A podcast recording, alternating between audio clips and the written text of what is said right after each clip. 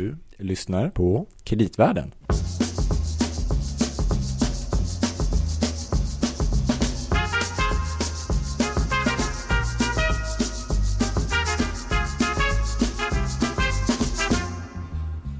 Gabriel är tillbaka. Hej Louie! Hej hej! Landeman. Gabriel Bergin. Ja, du jobbar på Danske Bank. Mm, du jobbar på Stockholms stad. Ja, det här är Kreditvärlden. Av och med Louie och Gabriel. Ja, precis. Eller Gabriel Louie kan man Ja, säga exakt. Just det, precis. Om en podcast om kreditmarknaden och mycket därtill som hör till den. Bland annat krisande bolag. Ja, är en favorit. Ja. Vi Eh. fortsätter nu med del två. Ja. Förra- Saab, Saabs sista strid. Saabs sista strid. Och förra avsnittet avslutades ju med Thomas Ledin. Det tror jag, Avslutades i dur. ja, precis. Mm. Det är nog första gången vi har haft Thomas Ledin i den här podden tror jag. Första och sista. det ska vara en första gång för allt säger man ju. Eller? Ja, precis. Eller hur? Det ska vara en sista gång för allt också. Ja. Och eh, vi, har ju, vi kan ju helt enkelt fråga vår gäst som vi har med Mm. oss även denna gång. Jens B Nordström. Hej på er. Du är kvar. Jajamän, Vilken tur för oss. Ja. jag pratar gärna Det är du som kan allt om det. Och för Ja. den som undrar vem Jens är så uppmanar vi helt enkelt att gå tillbaka och lyssna på förra avsnittet. För det är nog ändå bra om man vill hänga med i Ja. vad som händer. Men varför, Jens, varför, lyssna, varför spelar vi Vi är på gång med Thomas Ledin? Det är ju för att eh, Thomas Ledin uppträdde på Saab Automobils Independence Day som var... eh, Independence Day, det är ett Ja. bra namn. Det, och det var när eh, 23 februari 2011 så valde Victor Muller att ha en stor fest i Trollhättan. Då hade han ägt bolaget i ett års tid. Och då skulle man då fira liksom friheten från General Motors. Liksom, att nu, hade vi tagit, nu hade man inlett en ny era. Och då spelar Thomas Ledin bland annat eh, Vi är på gång, vi är laddade, vi är tända. Det är jättefest. Man presenterar en limited Independence Day edition utav Saab 93 Cab. Som eh, rullar ut där. Ja, den är liksom gjord med massa såna lite specialgrejer. Eh, och man har även däckformade chokladtårtor som eh, serveras alla anställda. Och det är verkligen jättejippo. Och det är oerhörd glädje bland de anställda att nu är man liksom tillbaka, man är på gång för att citera Thomas Ledin där. precis. Mm. Och allting verkar gå jättebra, är intrycket man får av sin nya ägare. Mm. Men, men ehm, Eh, Är det så bra som det verkar då? Nej, tyvärr är ju svaret Nej, tvärtom. okej. Mm. I själva verket så har den här affärsplanen då som Spiker eh, använt hela tiden, den har ju spruckit på alla bredder och ledder som det går. Man har sålt alldeles för lite bilar och likviditeten har börjat bli ansträngd i bolaget. Kassakistan på Saab är i princip tom och någon gång sedan årsskiftet mellan 2010 och 2011 så har räkningar börjat samlas på hög och man har börjat prioritera liksom vilka ska vi ge, vilka ska vi inte betala. Och Victor Muller är en uppfinningsrik man, så han har ju flera stycken sätt som han liksom tror att han ska lösa det här på. Eh, bland annat så har han då bestämt sig för att han eh, skickar iväg Jan-Åke Jonsson till Detroit för att säga till General Motors att det finns en eh, fond för nybilsgarantier som ni har hand om. Och vi tänkte att ni kan överlåta den till oss. Och tanken alltså de, har, från- de har hand om den sedan de sålde bolaget. Ja, precis.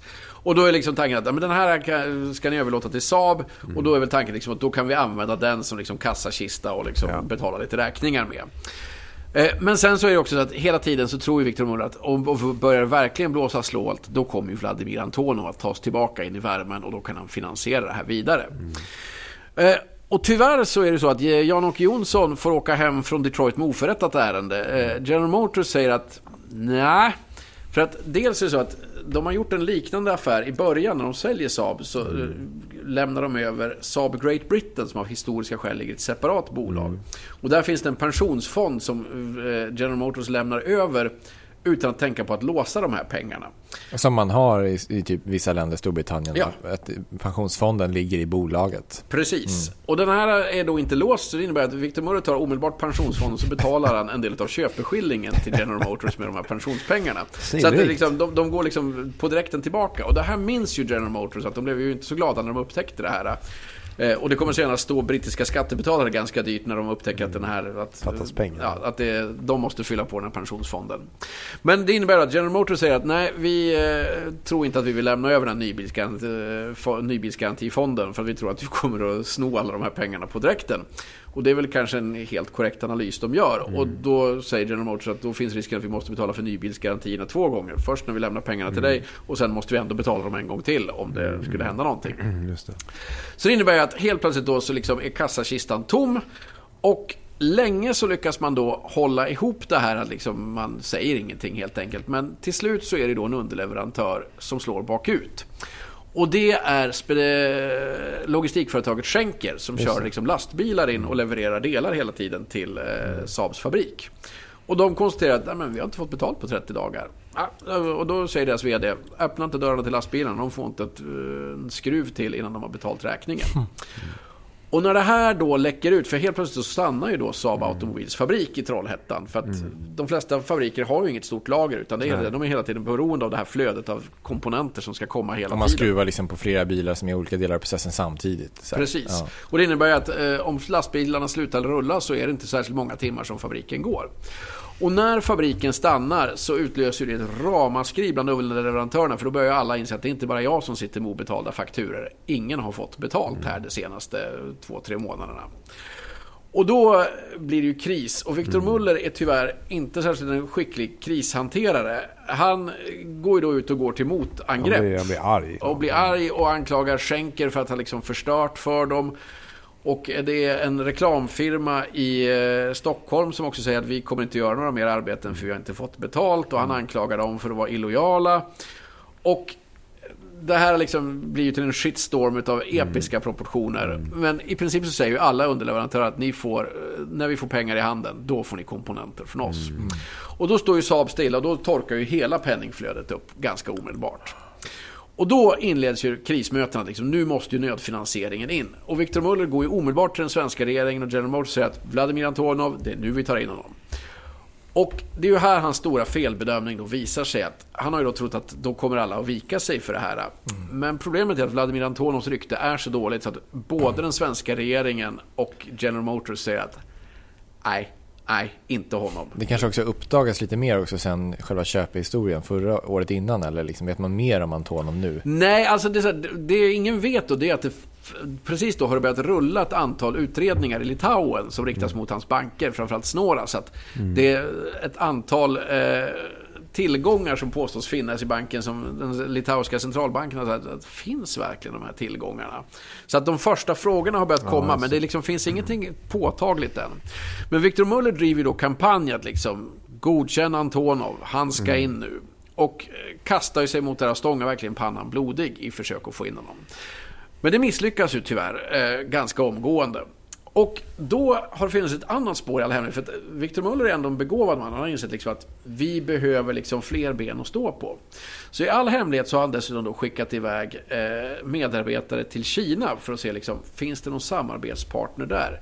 Kina har ju liksom det omvända problemet. Saab har ju lite pengar men högt tekniskt kunnande. Kinas bilbransch har det omvända. De har ganska lågt tekniskt kunnande men det finns väldigt mycket pengar i och med att det är en så stor marknad.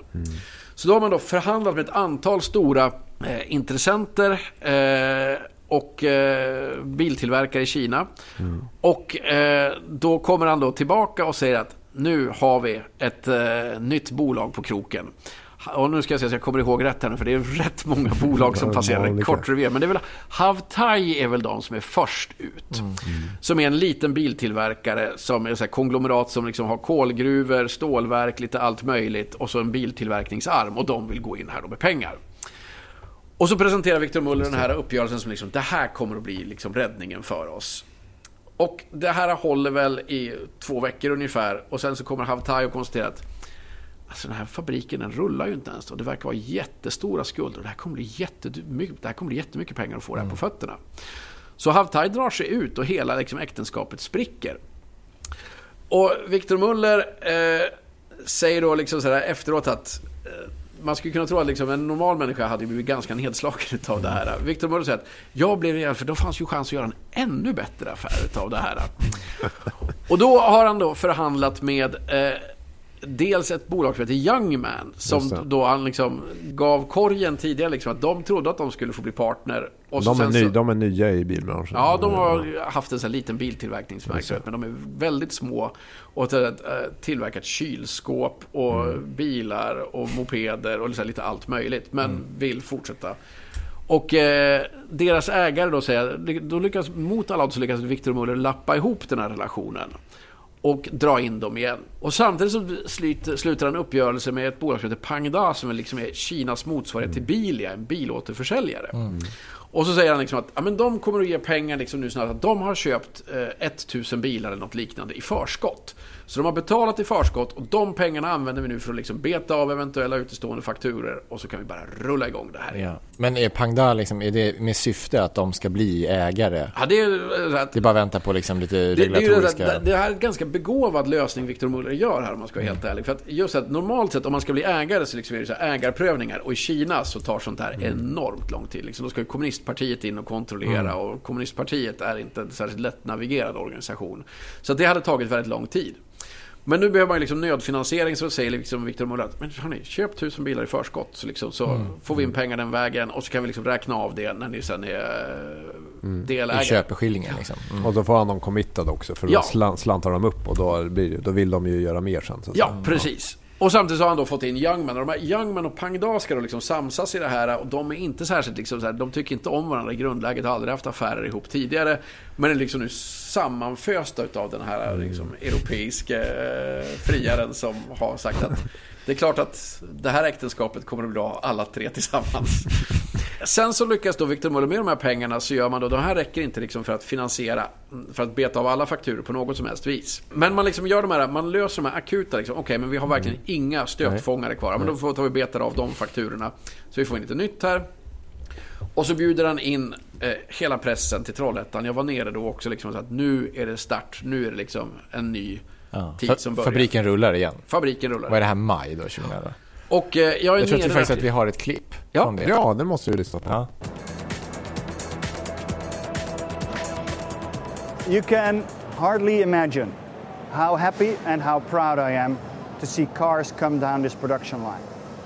Uh, we've had some very, very trying weeks in which I have been working like I've never worked before to come to the point that we would see a resumption of production and a much more stable situation for Saab. I would like to thank you for your patience, for your loyalty, for your support, and for your ongoing confidence that we would pull it off. It's looking good. The transaction with Pangda is in the process of being approved by various regulatory approval bodies in China, in Luxembourg, in Sweden, in the United States. But we're confident that we'll be able to obtain those approvals, approvals in a matter of two to three months. In the meantime, we will ensure that a situation like we've seen in the past two months will not happen again.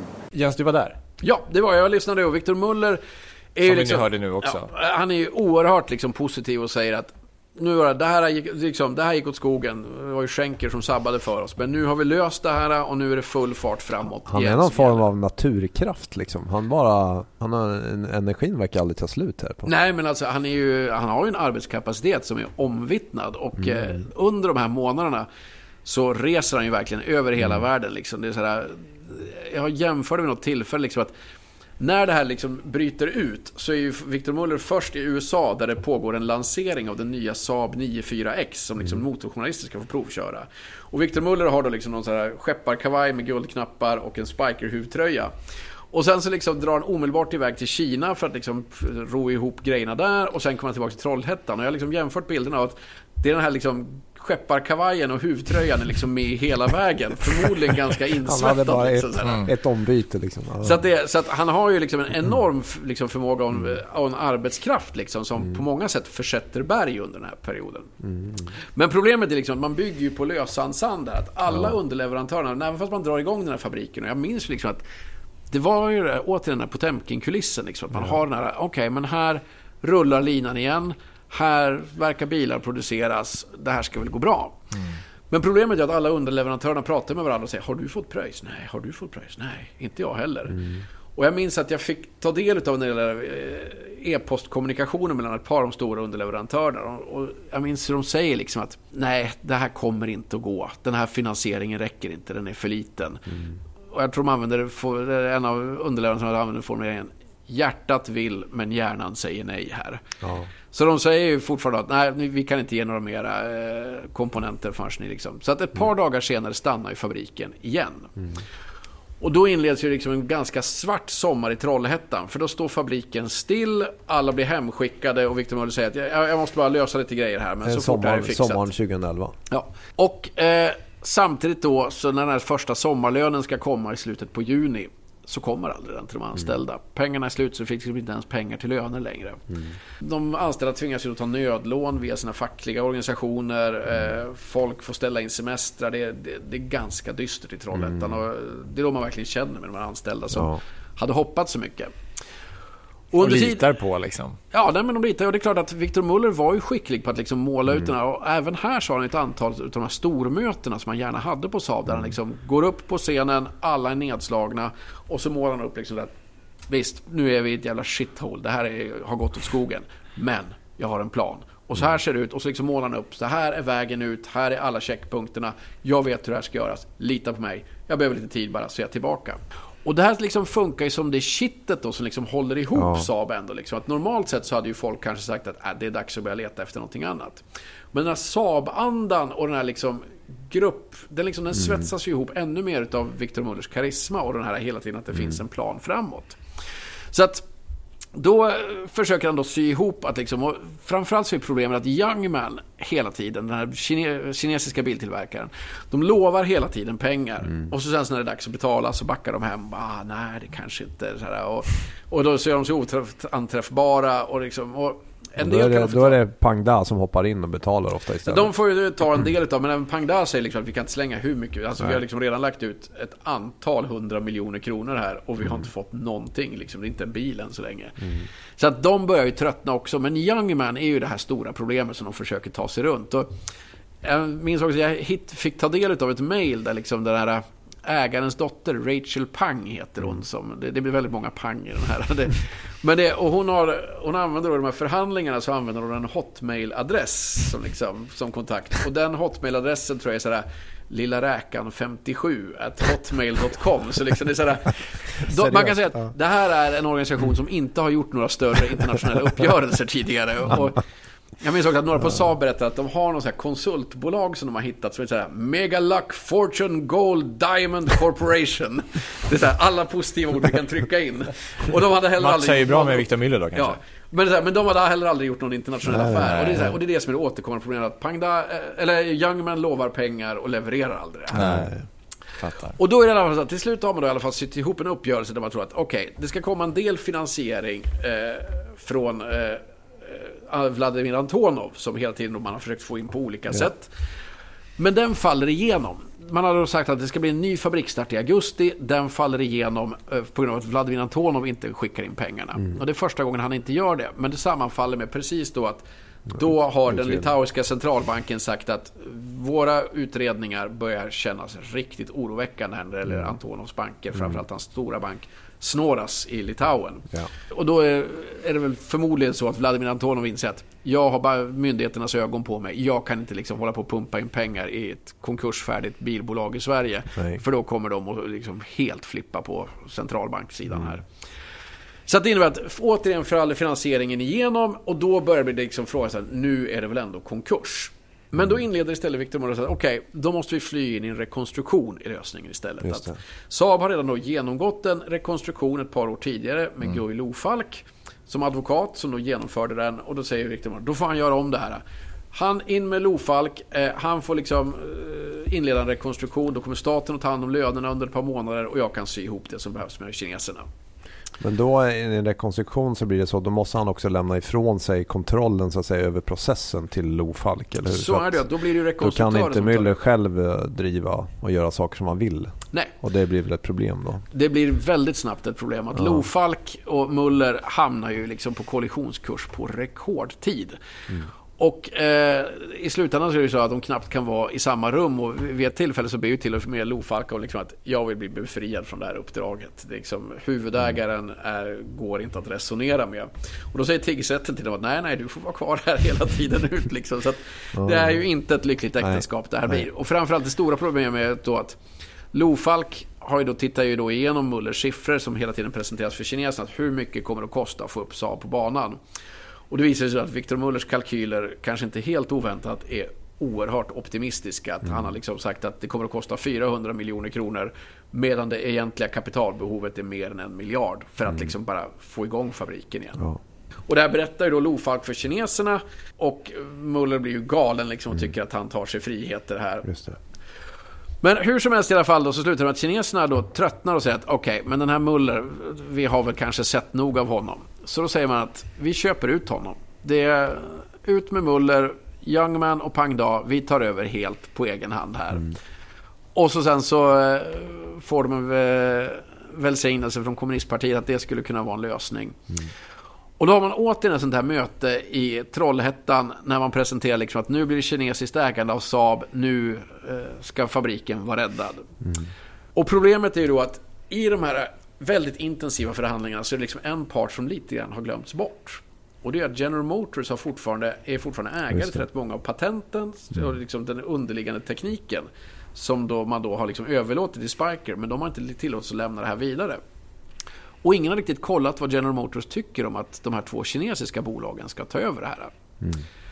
Och då är det ju så att General Motors har eh, själv en egen samarbetspartner i Kina. Eh, Kina har blivit en jättestor marknad för General Motors. Buick har varit en av deras storsäljare där. Tillväxt. Och de har ju liksom då, så, ja, väldigt mycket tillväxt. Det är liksom där de har faktiskt har växt det senaste Ja, decenniet. precis. Och då får ju de frågan egentligen, vad säger ni om att sponsra en konkurrent med lite teknik? Och i Detroit så är man ju helt, inte helt oväntat ganska ointresserad av detta och säger att den här affären kommer vi aldrig att gå med på. Och Victor Muller spenderar ju då november, december 2011 med att försöka liksom hitta olika lösningar. Han är ju kreativ och försöker liksom hitta olika sätt att navigera sig förbi det. det. här. Ja. Och man försöker liksom göra någon slags indirekt ägande, att man då liksom lägger den här nya Phoenix-plattformen som ska bli nästa generations 9 att man lägger en, liksom ett separat bolag som liksom kineserna då ska få köpa det så de får någonting. Och så ska man då fortfarande bibehålla kontrollen hos Spiker. Men Müller är liksom med på allting just nu. Ja, det, han, han, han, försöker, han, lite grann så att han och Lofak förhandlar parallellt här. ja. Och, Lo, och Mullers förklaring har efteråt har varit att General Motors, de var beredda att göra allt jag ville, men Lofak sabbade allting. Jag är inte helt säker på att jag köper den förklaringen, men det är i alla fall hans historiebeskrivning utav det här. Ja. Men i slutändan i alla fall så kommer man ju då till eh, att det ska vara ett borgenärssammanträde eh, i slutet på december, precis innan jul. Och då är ju all, alla tecknen är ju dåliga. Liksom. General Motors har sagt nej gång på gång. Victor Muller har skickat över ett sista försök att få dem att säga ja. Eh, Pang Da har liksom dragit sig ur helt och liksom, svarar inte ens på mail. Och Youngman sa att de skulle komma till Trollhättan men har inte dykt upp. Och någonstans där så inser väl lite Victor Muller att nu går det inte. Nej. Och, sam, och nästa morgon skickas då konkursansökan in för Saab Automobil. Och vad, när är det här? I, December December 2011. 2011. Och det, jag minns att jag åkte ner på morgonen från Stockholm. Att klockan sex på morgonen så var det så att det rycktes att Saab är på väg i konkurs. Åk ner till Trollhättan. Jag satte mig på ett plan och när jag kliver av en timme senare så var det så här. Nu är konkursansökan inne. ja. Och det var ju ett oerhört tragiskt slut. Liksom, att alla de här människorna som hade kämpat så hårt och som hade så höga förhoppningar. Och så fick de så dåligt betalt. Det var ju liksom så grusade förhoppningar över hela linjen där. Två, år- två års tid som man höll på egentligen. Ja. Och då får man kanske säga att egentligen så var det kanske bara ett års tid av egentlig produktion. För först var det ett halvår i uppstart och sen så var det ett halvår drygt när man inte hade någon produktion utan bara liksom höll på med vilda förhandlingar i Kina och på olika håll. Men det var en, väl, det var en milstolpe och det var ju tyvärr en epok som gick i graven där. Ja. Och lite passande var ju då att Victor Muller avslutade om ett sista eh, massmöte. Där han liksom går upp för de anställda. Och det är ju fascinerande kan man tycka, liksom just det här hur hans karisma liksom höll ihop där ända in i slutet. Att Ja. Här var det liksom folk som inte hade fått betalt liksom på sex månaders tid. Som hade liksom tvingats låna pengar och betala 7% ränta för att få ut lönen ens. Och så sen så liksom kommer han upp och får rungande applåder av de anställda. Liksom, han har brutit alla löften man kan tänka sig. Och ändå så liksom, så, de, de säger liksom, men, han försökte, han slogs för oss. Liksom. Så att han var ju väldigt omtyckt ända in i kaklet på något Ja. sätt. Ja. Ja, men, och det fanns väl inte ett korvöre till deras löner efter, i, i själva konkurslikvidationen heller? Det fanns ju bara skulder i det där boet. Och eh, det är väl någonstans, eh, jag minns inte exakt vad som, jag tror det är 11 miljarder liksom som, eh, bris, som liksom, eh, skulden är och så finns det 2 miljarder i tillgångar eller någonting Mm. sånt där. Så det är ju en jättesmäll. Man kan också jämföra, visst är det, vad är det, 400, vad köper Spiker Saab för av GM? Det är något så här 400 miljoner dollar eller någonting. Ja, och då använder man ju liksom, då betalar man ju dels det med en pensionsfond och dels med lite preferensaktier. Så Och att egentligen så gav man ju ingenting för det här. Men den föreslagna köpeskillingen för Pangda Youngman är på någonting, om jag läser till här, på 140 eller någonting miljoner dollar. Mm. Så att köp, alltså så här, värdet på Saab enligt de här två potentiella transaktionerna då har ändå minskat med nästan, 300, med nästan tre fjärdedelar på de här två åren också. Nej men så är det ju att, liksom att det, alla ser ju liksom just att värdet minskar ju för varje dag som fabriken står stilla. Mm. Och det är väl också det som gjorde att Victor Muller slog bakut. Liksom att han har ju pratat mycket om sin känsla kring Saab, men att han verkligen slog bakut mot den här liksom kinesiska uppgörelsen var att han tyckte att han fick för lite betalt också. Ja. Så att Victor Muller är ju liksom han är ju en idealist på ett sätt, men han, han ser ju till att han får betalt i slutändan. Och han har under hela tiden också tagit ut en väldigt bra lön till sig själv, ska sägas, eller hur? Som du har konstaterat. Jo men så är det ju att han ser ju till att det enda som liksom verkligen betalas med ett urverk, liksom, det är är eh, hans hans, konsultarvoden som går in i ett bolag i eh, Nederländska Antillerna i Karibien. Och när det verkligen liksom börjar blåsa snart, då accelererar han ju liksom betalningsprocessen. Liksom att tidigare har han skickat dem en gång liksom Mm. varannan månad, nu skickar han varannan vecka. Liksom, för att det inte ska finnas några utestående pengar i konkursboet. Så att sen- han kommer ju tämligen ekonomiskt oskadd ur det här. Ja, en av de få kanske. Ja. Samtidigt så kommer det ut pris senare, för att senare blir han ju då åtalad av svensk åklagare för Mm. ett antal oegentligheter i den här kraschen. Eh, och eh, det slutar ju i en ganska lång rättsprocess där Victor Muller sen blir frikänd. Men det är klart att det är ju ingen fjäder i hatten liksom att ha genomfört en av de största konkurserna i svensk historia och sen avsluta det med ett åtal också. Så att, eh, För att det där, du är inne på en del i boken, men under den här rekonstruktionen, det är ju ganska intressant då, för det handlar ju om hur, vilka man ska följa vissa turordningar på vem man betalar och så vidare och man ska upprätta kontrollbalansräkningar och sånt där innan kanske. Eh, och det finns väl vissa frågetecken kring om ledningen hanterade det korrekt. Men som du säger sen har det varit ett rättsligt efterspel. I alla fall ingen som har blivit fälld då för någonting. Å nej, andra men sidan kan man säga att det är ganska höga beviskrav då kanske. Så att, det är ganska höga beviskrav. Och sen så kan man också konstatera att åklagaren har ju lämnat en del av de här små grejerna. Och eh, det, konkursförvaltarna säger ju senare liksom att den där fabriken står stilla, liksom stannar första gången i april 2011. Eh, och det är ju liksom ändå ett drygt halvår innan konkursen. Där borde ju kontrollbalansräkningen ha upprättats. Och det gör den inte. Och jag har ju haft en person som läser den här som är företagare själv som sa liksom att hade en småföretagare gjort det här, då hade det varit jävla liv om det. Men här är liksom på något sätt, det är så stort och det är så mycket annat som händer så att det där faller lite grann vid sidan av på något sätt. Så att inget ansvar utkrävs ju liksom av Nej. styrelse och ledning på den punkten. Men sen är det då för svenska skattebetalare har det ändå kostat en del kan man ju säga. Jo men då är det så att, då är det ju att hela tiden så har ju då Saab lånat upp pengar via Europeiska investeringsbanken. Totalt hinner de ju få ut 2,3 miljarder kronor innan eh, det här går omkull. Och säkerheten ska då finnas i eh, Saab Parts, deras reservdelsbolaget är liksom det som ska tas över. Och det här har ju då Maud Olofsson förespeglat skattebetalarna och journalistkåren att om det här värsta skulle hända det här går i konkurs, då är vi skyddade. För att det här är tillräckliga säkerheter det här bolaget ska gå och sälja. Och jag minns att när det här förhandlades fram så gjorde jag ett jobb. Det finns en tysk fordonsprofessor som heter Ferdinand Dudenhöfer som kanske framförallt följer Ja just det, han ja. ja. eh, tyska biltillverkare, men han följde det här med stort intresse. Och han sågade ju den här affären liksom redan när den presenterades och sa liksom att den där säkerheten är ju inte värd någonting. Det är inte säkert att den går att sälja. Den eh, är ju liksom... Eh, det är väldigt osäker tillgång. Det är inte säkert att den går att sälja. Det är inte säkert att den har det värdet den kommer att anses ha efteråt. Och så gjorde jag ett inslag om det och jag minns att det var ett ramaskri i näringsdepartementet. Och att eh, Maud Olofssons medarbetare kom och liksom sådär Vad är det den här professor Dumbledore i Tyskland som tycker? En massa grejer om det här. Och problemet är att sen när det här går i konkurs så visar det att professor Dudenhofer eh, har ju rätt. Det här reservdelsbolaget har ju inte alls det värde man har liksom tillskrivit det. Eh, det visar sig vara helt omöjligt att sälja. Men ekonomen vet jag in och nosar och tittar på det och säger att 2,3 miljarder kan ni glömma. 600 miljoner kanske man skulle kunna tänka sig. Och det är man ju inte beredd att ta från eh, politiskt håll så då behåller man det här. Och eh, sen så har det ju varit nedskrivning på nedskrivning och jag tror att någonstans 1,8 miljarder kronor är väl det som man har förlorat på det ungefär. Ja. Nej, för jag tänker i den här, alltså man just, det finns ju olika parter i en sån här situation. Och det är ju lite intressant att reflektera kring att anställa är ju en sak och det är klart att de vill att bolaget ska leva vidare och så vidare. Man kan säga en annan part är ju skattebetalarna men det är en mer anonym motpart som man kanske, man hör inte skattebetalarnas åsikt liksom, eller hur man ska säga. De har ju finns, svårare att driva tänka mig att det kan bli, det är lätt så att man är politiskt villig att göra någonting Mm. åt en liten grupp som är väldigt, vill någonting väldigt speciellt. Nej men så är det ju och det där är ju någonting som också jag har reflekterat lite grann över att också jag tror att som gjorde att kraschen blev så långvarig och så spektakulär i Saab Automobil var ju liksom att Dels hade alla ett intresse av att driva det vidare men också en ägare som inte hade stoppat in några egna pengar.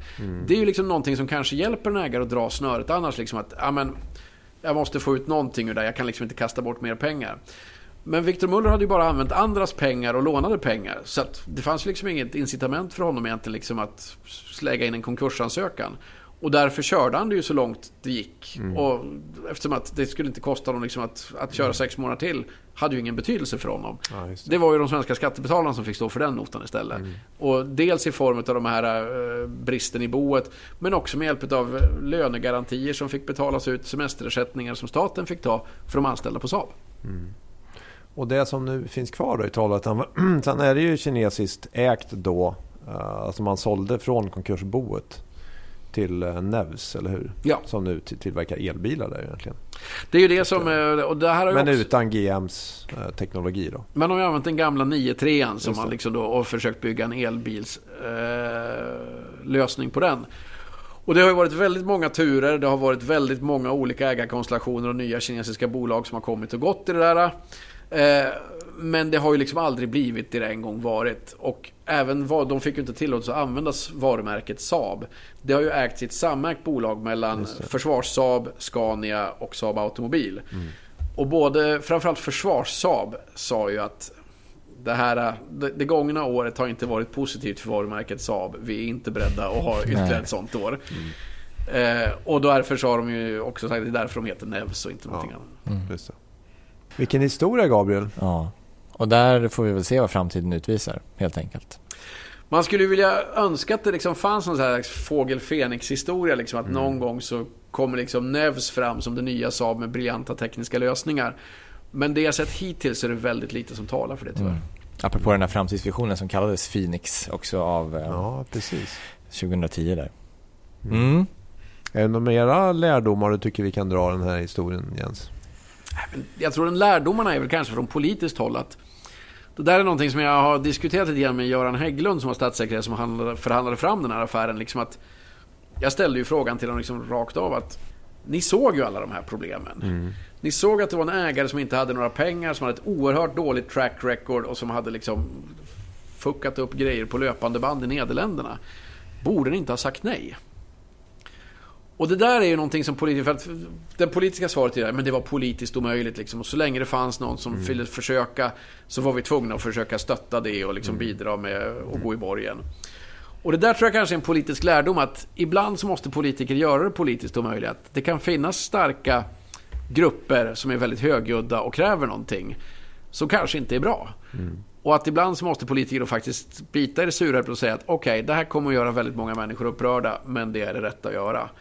Och här tror jag att många politiker i efterhand säger att ah, med facit i hand så borde vi inte ha gjort det här. Det tror jag är en lärdom som jag tror att det kommer att komma, det är en återkommande fråga i politiken. När ska Ja. man säga nej?